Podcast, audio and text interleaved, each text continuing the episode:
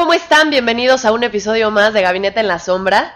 El día de hoy me acompañan, bueno, mi amigo conductor Rodolfo Igareda Cohen. Hola, Janine. Mario Velasco. Hola, ¿qué tal? Y bueno, pues tenemos a un invitado de lujo el día de hoy. Se trata del doctor Francisco Gil Villegas. Vamos a contarles un poquito acerca de su trayectoria. Él estudió Relaciones Internacionales en el Colmex. Además de eso, bueno, es doctor eh, en Ciencia Política en Oxford. Tiene también doctorado en Ciencia Política por la UNAM. Es editor de las obras de Max Weber para el Fondo de Cultura Económica. Además, bueno, es autor de diversos libros de filosofía política, eh, de los legisladores mexicanos ante las reformas políticas. También escribió El Congreso Mexicano, Organización y Funcionamiento. Y es también comentarista de asuntos internacionales en Enfoque. Eh, es un gusto tenerlo aquí el día de hoy. Eh, además de eso, bueno, pues él es investigador nacional nivel 3 del Sistema Nacional de Investigadores y, por si fuera poco, fue director de la revista Foro Internacional del Colmex durante cinco años. Creo que todo esto nos da un marco tremendo para hablar del tema que tenemos sobre la mesa el día de hoy. Eh, Hugo Chávez. Perfecto. Muy bien, muchas gracias por la invitación. No, muchísimas gracias a, ti por estar aquí con nosotros. Y bueno, cuéntanos cuál es tu postura acerca de todo lo que hemos vivido en las últimas semanas, eh, toda esta gran noticia que está sacudiendo a Latinoamérica y al mundo. Bueno, eh, realmente la figura de Hugo Chávez Frías ha sido siempre particularmente polémica desde el punto de vista de un demócrata liberal, eh, tiene varios elementos que no son precisamente encomiables. Eh, empieza su carrera política con un intento fallido de golpe de Estado en 1992.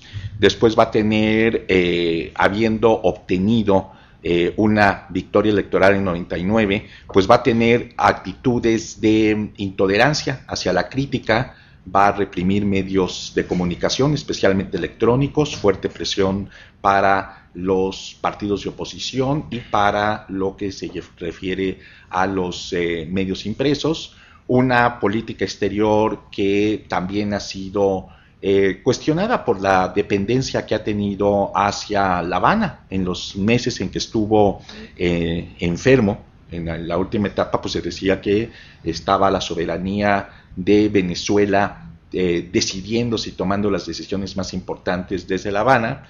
Es un líder, fue un líder plebiscitario, demagógico, populista, que logró con eso este, ganar elecciones y entonces se puede considerar que fue una combinación extraña entre un caudillo revolucionario de tintes totalitarios del siglo XX con un eh, dirigente carismático, plebiscitario en el siglo XXI, en donde eh, su legitimidad derivaba de que efectivamente ganaba mediante elecciones, plebiscitos, eh, constantes reelecciones, en una situación donde ahora sí podemos decir que a partir del 99 se convirtió en dirigente vitalicio de, de, Venezuela, o sea, hasta que murió, con resultados ambivalentes en lo que se refiere a cuestiones de políticas económicas y sociales frente a Venezuela.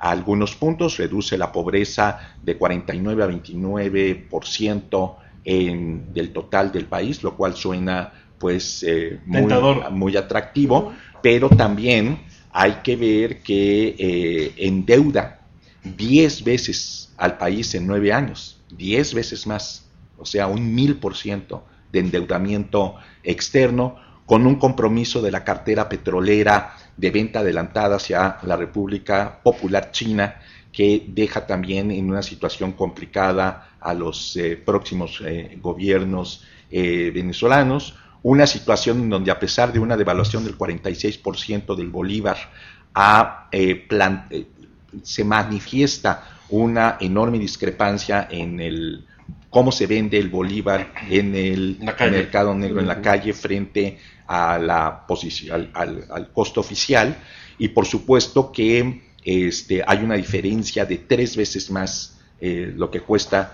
este, un dólar con bolívares en el mercado negro de lo que es lo que ofrece el gobierno, lo cual pues es una bomba en términos posibles devaluatorios e inflacionarios para el futuro de eh, Venezuela.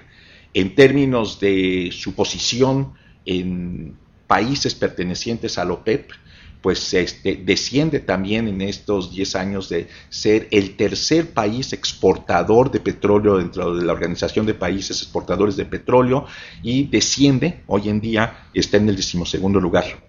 A pesar de que Venezuela sigue conservando eh, las mayores reservas de petróleo del mundo, pues ha tenido un descenso en lo que se refiere a su eficiencia de producción y de mantenimiento, porque ha habido importantes y muy notables y espectaculares accidentes en refinerías y pozos petroleros por falta de mantenimiento. Se extrae el petróleo, pero no se está invirtiendo suficientemente en mantener en buen estado este, eh, los elementos de, que se refieren a la explotación del petróleo. En términos de inversión extranjera, eh, Venezuela ocupa el lugar 114 no quieren invertir después de las expropiaciones que hizo eh, Hugo Chávez. Entre esas Cemex. Y entre ellas Cemex, españolas, etcétera. Entonces nadie quiere invertir en Venezuela porque no hay garantías de que se van a respetar esas inversiones eh, extranjeras y eso genera pues un problema también serio para lo que puede ser el, futuro, la viabilidad de Venezuela. Em, importa bienes por 53 mil millones de dólares, cuando antes, este, hace unos nueve años, eran 13 mil millones de dólares. Ah, ¿Por qué se está eh, gastando tanto en importaciones? Porque no hay producción interna. Entonces tienen que comprarlo todo con petrodólares. Tiene la balanza en contra. Tiene la balanza en contra. O sea, importa todos sus bienes de consumo. Y eso o sea, es mucho más dependiente. En este momento se puede comprar con los petrodólares, todo eso, pero ¿cuánto tiempo se va a poder seguir manteniendo este enorme desbalance. En lo que se refiere a México, el intercambio comercial es prácticamente inexistente, no hay, hay unas cuestiones mínimas simbólicas, aunque pues ahora, con el fallecimiento de Hugo Chávez, pues eh, el gobierno del presidente Peña Nieto ha emprendido una posición de recuperación de la política exterior tradicional de México, de basarse en los principios de no intervención y autodeterminación de los pueblos, de tal manera que no va a haber este tipo de cuestionamientos que hicieron los gobiernos de Fox y de Calderón al gobierno, al gobierno de Hugo Chávez, simplemente pues estamos ¿no? en, la, en el artículo 89, fracción 10 de la Constitución eh, este, de la los doctrina Estados mexicanos, plasmada ahí. Sí, ¿no? intervención, autodeterminación de los pueblos y solución pacífica de las y cooperación para el desarrollo. Y, si, y si hay... No, eso no está en los principios. No está en los principios. No, eso no, eso no. Son no intervención, autodeterminación de los pueblos y solución pacífica de controversias, lo que en el gobierno de Miguel de la Madrid quedó elevado a rango este, constitucional, aunque en términos de práctica había sido la práctica diplomática en muchos años. Entonces esto explica que el presidente Peña Nieto vaya a este, Venezuela, presente sus respetos junto con muchos otros jefes de Estado, se recupere una posición importante de México en el ámbito latinoamericano que se había perdido en los últimos 12 años, no se está haciendo ninguna evaluación, emitiendo ningún juicio de evaluación de si el gobierno de Hugo Chávez es bueno o malo, se le está reconociendo lo que Su papel trascendente es respeto a las decisiones internas que ha tomado el pueblo venezolano, es como debe de resolverse esa posición diplomática y no meterse a estas cuestiones que ocurrieron con Fox y con Calderón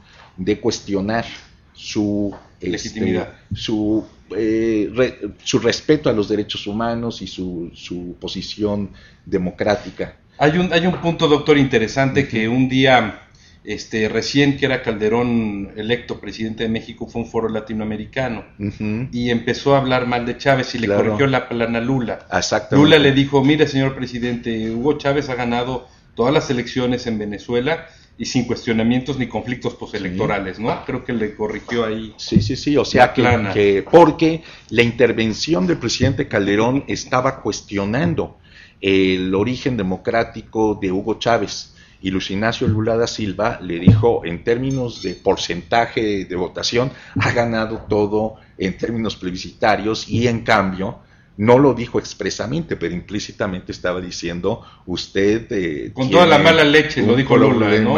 bueno, pero implícitamente, como diciendo, pues no está usted en posibilidades de competir. Y con una gran ignorancia de Lula y una gran maña, porque las instituciones democráticas de México pues están años luz de las instituciones democráticas venezolanas. Es decir, sí puede haber ganado Hugo Chávez todos los plebiscitos y todas las elecciones, pero con una, un nivel de inequidad electoral este, apabullante, eh, con una censura de medios, con eh, ríos de petrodólares a su favor, eh, bueno, pero ¿en qué país del mundo las eh, elecciones no tienen los dados cargados? Sí, vamos, pero sí, pero, pero creo que fue muy ventajoso de Lula decir, bueno, pues a usted lo cuestionaron, ¿no? O sea, lo cuestionó López Obrador. Lo que pasa es que el que se el que metió la pata fue Calderón. Fue Calderón, no Lula. No Lula. Calderón, Calderón es el que cuestionó a, Hugo Chávez y entonces Lula le contestó. Pero yo no veo por qué, por qué metió la pata, doctor. Es decir, eh, si, si, si, volvemos a, los, si volvemos a los principios tradicionales de la política exterior eh, mexicana, pues sí, sí se salió del script. Pero lo que yo me voy es que no se... Mire, el caso de Hugo Chávez, lo acabo yo de mencionar, fue golpista, tuvo todas esas cuestiones. Sí, sí, Pero en términos de el apoyo electoral que tenía, en términos de porcentaje del apoyo electoral, jamás ganó una elección con una diferencia de 0.56%. Pero además... Y además no hubo cuestionamientos postelectorales. Hubo, pero no en términos... Ahora, pero en las, democracias competitivas, y ustedes lo saben, en todas las democracias competitivas, los porcentajes, la diferencia entre el primero y el segundo lugar es mínimo. Aquí se sorprendió la izquierda, no sé por qué se sorprende. Es mínimo, en Alemania es mínimo, en Francia es mínimo, en los Estados Unidos es por nada. Y al contrario, yo creo que lo que se sale de la norma es una elección como la de Chávez, que no le sucedió ahora lo mismo, porque en la última contra Capriles quedó a cinco puntos, seis puntos, ya la diferencia, ya los márgenes por los que iba ganando se redujeron, ¿no? 5, 6 o 7%. No, es muchísimo. bueno, también el PRI ganaba, el PRI también hace 30 años ganaba. Oye, Mario, pero yo quisiera también poner un tema, o sea, Ahora lo que sigue es Maduro. O sea, vimos hace poquito que eh, como deja, le deja un, legado a Maduro Hugo Chávez y él tiene una gran responsabilidad. ¿Qué creen que venga en esta nueva, en esta nueva etapa para Venezuela? Pues eh, una situación económica sumamente complicada. Es como haberle dejado una bomba con una mecha que está prendida y que este, va a explotar en términos de problemas de inflación, restricciones en lo que se refiere a la posibilidad de seguir eh, regalando dólares a otros eh, países del área latinoamericana para constituir la llamada eh, revolución bolivariana. Se Bolivia, Ecuador. Ecuador y Cuba.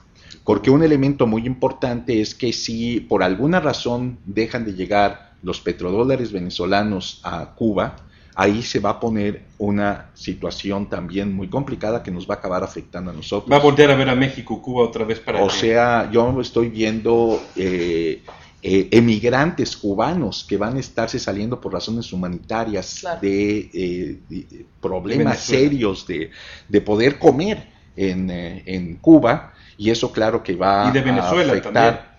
Y en el caso de Venezuela, pero no hay, digamos, no hay una tradición de flujo migratorio de Venezuela a México, como sí la ha habido de Cuba, hacia México y hacia Miami, ¿no? Claro. Entonces ese es un problema que puede haber. Tendremos que ver en qué medida Maduro logra mantener esta cuestión de carácter este, bolivariano, qué tan exitoso va a ser en esta manera tan exitosa que tuvo Chávez de Alguien dijo, de hacer autoritariamente operativo un proceso este, electoral que le permitía ganar con esa estrategia este, de liderazgo plebiscitario y ante todo el mundo decir, estoy democráticamente legitimado, ¿eh? y eso no se lo podían este, cuestionar, aunque se supiera de todas estas instancias particulares de cómo obtenía esa eh, legitimación. Puede ser muy complicado para Maduro. Y como se ha dicho, pues Maduro está resultando en sus primeras declaraciones ser un dirigente muy inmaduro, porque muy inmaduro, muy inmaduro porque acusar al imperialismo yanqui de haber inoculado el, cáncer a control remoto. Bueno, si tiene empezar con el pie izquierdo, definitivamente, ¿no? ¿Usted realmente cree que tiene las las capacidades para, para tener el, el puesto que va a tener ahora? Bueno, va a ganar las elecciones. Yo creo que sí, está todo diseñado. Incluso de nueva cuenta hay un punto de salida que resulta ir por un, por un, lado puede verse que va en contra de la ley al asumir las funciones de presidente candidato. Es cierto que Hugo Chávez lo designa a él como su Sugiere, ¿no? Como que de alguna forma sugiere. Así como pero la ley dice otra lo, cosa. lo, dijo expresamente, claro, pero Hugo Chávez dijo, yo como Moisés nombro a este como mi Josué.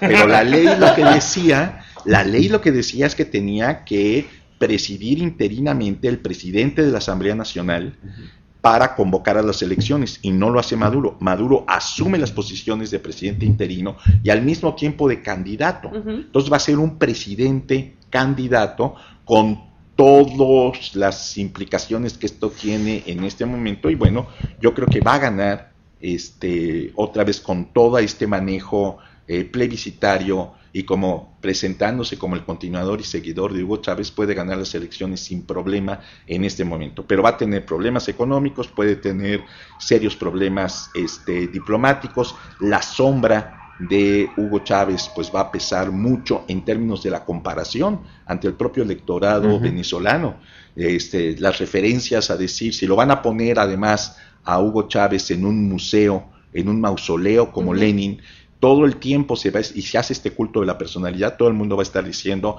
cualquier problema que haya, cualquier económica, en época de Hugo no ocurría esto. Sí, claro. ¿no? Y es una es bomba de tiempo, doctor, es decir, suponiendo sí. sin conceder, que bueno, sí, claro, uh -huh. yo más bien si coincido con usted, va a ganar Maduro, la maquinaria está hecha para que gane. Claro. Va a ser una elección de Estado. Va a ser una elección de Estado, sí. ya ganando, aún así, eh, digamos, con Maduro o con Chávez, si este no hubiera fallecido, Venezuela es una bomba de tiempo que no lleva a buen fin, ¿verdad? Es decir, el manejo económico que trae Venezuela, los números, la inflación, la deuda, eh, la baja en el precio del petróleo. Pero hay un mito etcétera, respecto de etcétera, eso. etcétera. Varias, varias consultoras estadounidenses dijeron que a pesar de, de ese populismo chavista, tuvo a buen cuidado eh, generar ciertas reservas con también el excedente petrolero no está tan descobijada Venezuela Dicen que se lo gastó, ¿no? que vendió por adelantado la cartera petrolera a la República Popular China y se gastaron ese dinero en cuestiones que no son productivas. Venezuela no está produciendo prácticamente. A regalar nada. dinero, Mario. Está extrayendo el petróleo, pero no, y tiene un serio problema económico en donde esa bomba de tiempo pues le va a estallar al próximo gobernante. Incluso usted, usted mencionó, doctor, dijo, redujo la pobreza. Sí. Sí, la redujo, desde luego. Pero la redujo, es decir, resolvió la parte alimentaria de la pobreza. Pero no sacó a La esa raíz. gente, eh, no le dio mejor educación, no Bueno, la, hizo, escuelas no la hizo productiva. No. No la hizo productiva porque eh, no hay industria en Venezuela. No se Es un progreso nada, improductivo, entonces, como diría en números, en números no se refleja. No se refleja. una, una dependencia paternalista donde a la población se le da, como se dice, se le da el pescado, pero no se, Se le enseña enseña a pescar. Exacto. Muy y ese es un problema que va a tener este eh, en términos de, pues ya se acostumbró también esa población Sí. a tener una especie de eh, apoyo eh, eh, paternalista y cuando esto no llegue, pues no va a haber bases eh, este, de productividad para tratar de eh, mantener incluso ese tipo de programas sociales. Ahora, La doctor, posición- ¿qué- Ay, perdón, perdón, perdón, no, no, adelante. Perdón, eh, ¿qué estrategia debería de tomar el nuevo gobernante en torno a este asunto? ¿Qué Bueno, debería de hacer? no, y es, es- a largo plazo, creo. es a largo plazo. Bueno, un elemento que sí siguen teniendo a su favor y que las consultoras estadounidenses consideran que está ahí es sí sigue teniendo Venezuela las mayores reservas. De petróleo probadas en este momento, ligeramente por encima de Arabia Saudita. Entonces eso da posibilidades de una organización de eh, eh, riqueza, pero que pues se Reestructurar la planeación del país, ¿no? reestructurar también lo de la explotación y pensar en que tienen que dejar de ser un país monoexportador. porque eso es básicamente lo que se ha convertido este, Venezuela. Mi comentario final sería, doctor, este, la cuestión geoestratégica queda Irán descobijada con un aliado clave importante. ¿Qué pasa ahí? Yo creo también que toda la estrategia del elemento este de la revolución bolivariana, que yo creo que pasó ya su mejor época en términos de posibilidades de financiamiento de diversos países como Bolivia, como Ecuador, como eh, Cuba, el apoyo que incluso le dio a Cristina Kirchner en Argentina, son situaciones que va a ser cada vez más difícil de mantener.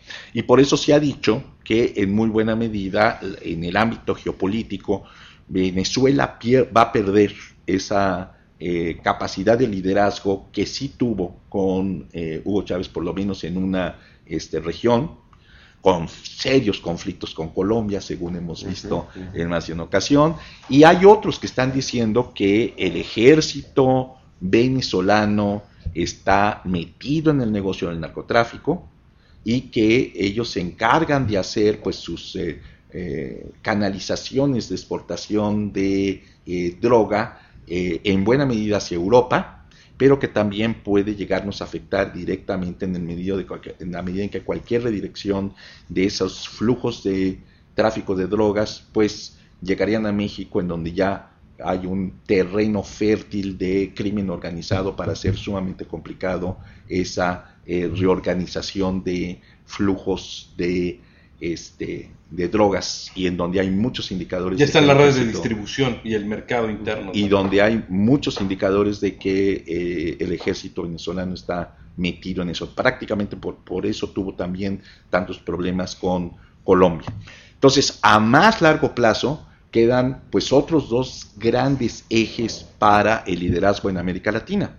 Está, por supuesto, Brasil, que ha perdido el impulso que tuvo con Luis Ignacio Lula da Silva, y por otro lado México, que perdió un liderazgo muy importante en los 12 años de gobierno de el PAN. Estuvo en pausa, ¿no? Eh, no, y se perdió liderazgo. Por ejemplo, en Centroamérica, países como República Dominicana. El Congreso Dominicano es el que nos dio el título, el que le dio el título a Benito Juárez de Benemérito de las Américas.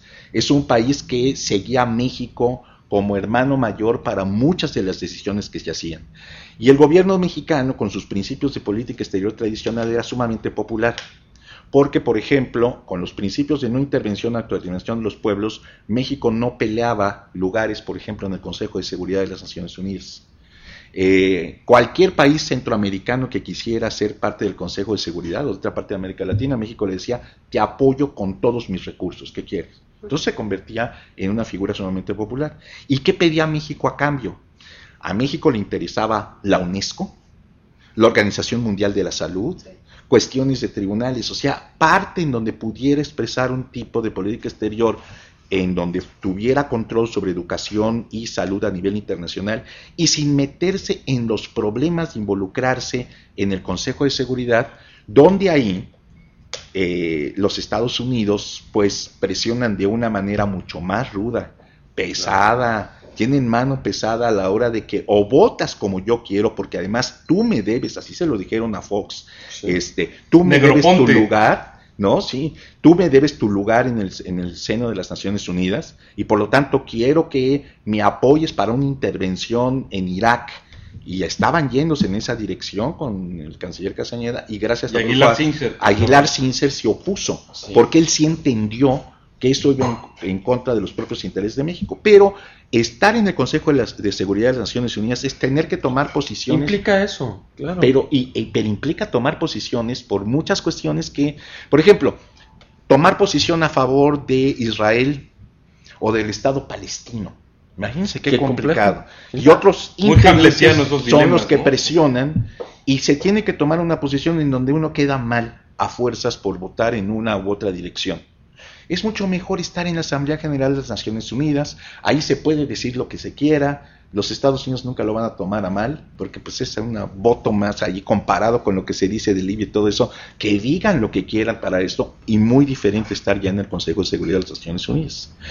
Por la presión de Vicente Fox para que México entrara al Consejo de Seguridad de las Naciones Unidas, se insultó a República Dominicana este, que era el otro país que normalmente hubiera logrado entrar con apoyo, que tuvo la mayor parte de votación de los países de América Latina. México acabó ganándole el lugar a República Dominicana por el cabildeo que hicieron los Estados Unidos y con los votos de China y del sudeste asiático, pero llevábamos minoría en votos latinoamericanos. Entonces es una situación que hace que se complique eh, eh, este elemento y que al mismo tiempo México perdiera lo que tradicionalmente era valioso para él como la Organización Mundial de la Salud, las posiciones en la UNESCO, los ámbitos que sí son importantes en un otro sentido. Doctor, para cerrar, ya nos quedan pocos minutos. Sí. ¿Qué futuro le ve a la posición venezolana? Eh, bueno, van a intentar preservar el liderazgo de la revolución bolivariana, pero por todos los elementos que mencionamos en términos de situación económica, en términos de que no van a tener petrodólares para estarlos repartiendo tan generosamente como lo hicieron tiene que aprovechar la, oposición, ¿no?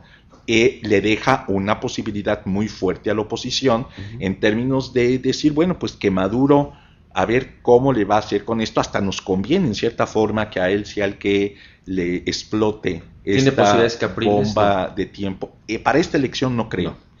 Se va a aprovechar la figura del prócer, la beatificación de Hugo Chávez, el Maduro aparece como ese fue el que designó el Moisés como su Josué y va a hacer, además se va, ya empezó a andar en campaña desde ahora con una playera muy parecida, con la bandera venezolana muy parecida a la que usó Hugo Chávez. Entonces se, se va a montar en ese caballo y creo que va a ganar y va a ganar con un amplio margen, pero en una situación negativa donde las tendencias a futuro van en contra de la posibilidad de mantener lo que fue el estilo de Hugo Chávez, la comparación no lo va a favorecer, si hay una crisis económica seria, entonces es donde se le da una enorme posibilidad a la oposición que va a poder seguir utilizando ya para entonces argumentos de decir nos ocultaron información, ya se sabe ahora que no murió Hugo Chávez en Venezuela, sino que murió en La Habana, que transportaron el cadáver ya probablemente momificado, embalsamado, este, de La Habana a Caracas, y que esto pues implica que decisiones muy importantes de última instancia en los últimos meses se estuvieron tomando en La Habana y no en Caracas, ocultándole a la población eh, cuál era el estado real de salud de eh, Hugo Chávez. Todo eso, este, la manera de tratar así a un electorado como si fuera menor de edad, con estrategias de carácter totalitario, o sea, Cuba hacía esto en, eh, cuando cayó el muro de Berlín, los cubanos se enteraron varias semanas después porque se controló mucho la información, dentro de Cuba, ¿no? La, ¿Cómo? La muerte de Lenin, la película esta también de Es muy buena. que le, que adiós a Lenin. Adiós a Lenin. Le cuenta a su hijo la caída del muro de Berlín, ¿no? Le pone programas grabados de la época de la, del RDA, etcétera. Bueno, y eso yo creo que va a pesar también en contra, no en estas elecciones, pero sí para cuando estén en una situación más crítica a futuro. Un último dato, y eso coincidiendo aquí con esta posición, sin dejar de reconocer la legitimidad que dan los procesos plebiscitarios, aunque sean sesgados, en más de una ocasión se habló en los 90, una vez que después de un intento de fallido de golpe de Estado, en esa ocasión al propio Hugo Chávez en el 2000, se habló de una carrera de eh, Hugo Chávez parecida a la de Hitler ¿En qué sentido? Hitler también intenta dar un golpe de Estado que fracasa en una cervecería de Múnich en 1923. El push. el push de la cervecería es apresado y se le manda a una prisión especial donde va a escribir Mi lucha, que es una obra en donde otras cosas dice, me voy a someter a las prácticas legales de la competencia democrática de la República de Weimar, pero una vez que gane voy a acabar con este sistema político. Y Hugo Chávez, bueno, no iba a escribir un libro como Mi lucha, pero cuando fracasa en su golpe de Estado contra Carlos Andrés, Pérez. pide, como Carlos Andrés Pérez había hablado a la televisión y gracias a eso revirtió el intento del golpe de Estado, Hugo Chávez dijo, bueno, para que no haya derramamiento de sangre me entrego a condición de que me den nada más 10 minutos para dirigirme por televisión al pueblo venezolano. Y en esos 10 minutos dijo lo mismo porque lo que Hitler dijo en mi lucha, él lo dijo en 10 minutos y efectivamente así es como llega al poder. Y recuerden cuando toma posesión, eh, juro por esta constitución moribunda, así juró, o sea que no, en la que no creo en lo que está ahí porque la voy a cambiar radicalmente, este, que asumo el poder y efectivamente cambió todos los elementos constitucionales e introdujo un sistema de reelección a perpetuidad que lo convirtió en los hechos en un dirigente vitalicio, como papa. Y ahora, Napoleón III hizo lo mismo, doctor. Bueno, Napoleón III también hizo, hablando de los miserables y ese contexto. El bonapartismo. No, bueno, Napoleón se III hizo lo mismo. Se ha identificado el bonapartismo con estas estrategias de liderazgo Ahora, Mario, mucho se ha hablado y se ha comparado eh, la figura de Hugo Chávez con Fidel muchísimo en, América Latina, pero también hay un tema que creo que ya fuimos avanzando mucho y no tocamos, el tema de Estados Unidos. Hablaba usted eh, de que Venezuela encabeza a nivel mundial la lista de, en cuanto a petróleo. Eso lo pone definitivamente. Así es, lo pone definitivamente en el ojo del huracán. Y eh, yo quisiera preguntarle a usted qué sigue en la relación eh, Venezuela-Estados Unidos ahora ante todo este... Pues hubiera sido una oportunidad excelente para que se mejoraran algunos de los términos, se, se, dulcificaran, pero con esta declaración de el nuevo jefe de Estado diciendo que Hugo Chávez se murió porque lo asesinaron. Ay, que los Estados Unidos, lo estuvieron enfermando y que están seguros. todo eso. Y eso pues es el caballo de batalla. Es una declaración sumamente irresponsable. Además, no solamente fue esa declaración, expulsó a dos eh, agregados diplomáticos de la Embajada de Estados Unidos. Por espionaje. Por espionaje, como si realmente Como en la Guerra Fría. algún elemento. Es decir, regresar un elemento de Guerra Fría. Claro. Entonces la relación con Estados Unidos no va a ser fácil, pero yo creo que en ese punto específico sí juega, como lo ha jugado históricamente y lo jugó frente a Cuba, el gobierno de México. O sea, el hecho de tener un interlocutor confiable como lo fue el gobierno de México en la época de López Mateos este, con Cuba, y que para los intereses incluso de los Estados Unidos, de la CIA abiertamente, era importante que México mantuviera esa ventana de comunicación para saber cómo se estaban manejando ciertas cosas en Cuba y cómo se podían negociar algunas cuestiones. Yo creo que en este momento el viaje de eh, Enrique Peña Nieto a Caracas va a suavizar esa parte, los venezolanos van a decir, bueno, pues está aquí un presidente mexicano de, con oficio, estadista, que no se va a meter en nuestras cosas internas, que no nos va a estar afectando ni condenando en eh, organismos internacionales que porque no se respetan derechos humanos o cosas por el estilo. Entonces podemos tener una buena relación, ya la tienen con, ya empezó a restablecer la relación con los cubanos y con los hermanos Castro.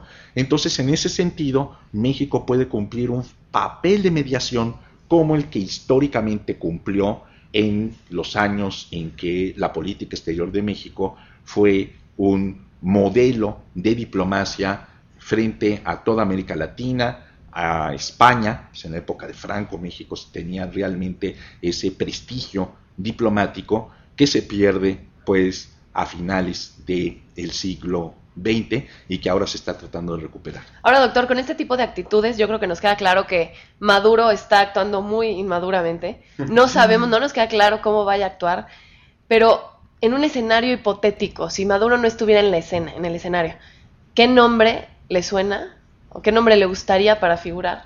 Ah, Capriles. Capriles, el opositor eh, liberal, el opositor que se, eh, eh, digamos, se apega al fair play del proceso electoral, que está ganando votos por esa parte de la población que está real, venezolana que ha sido agraviada.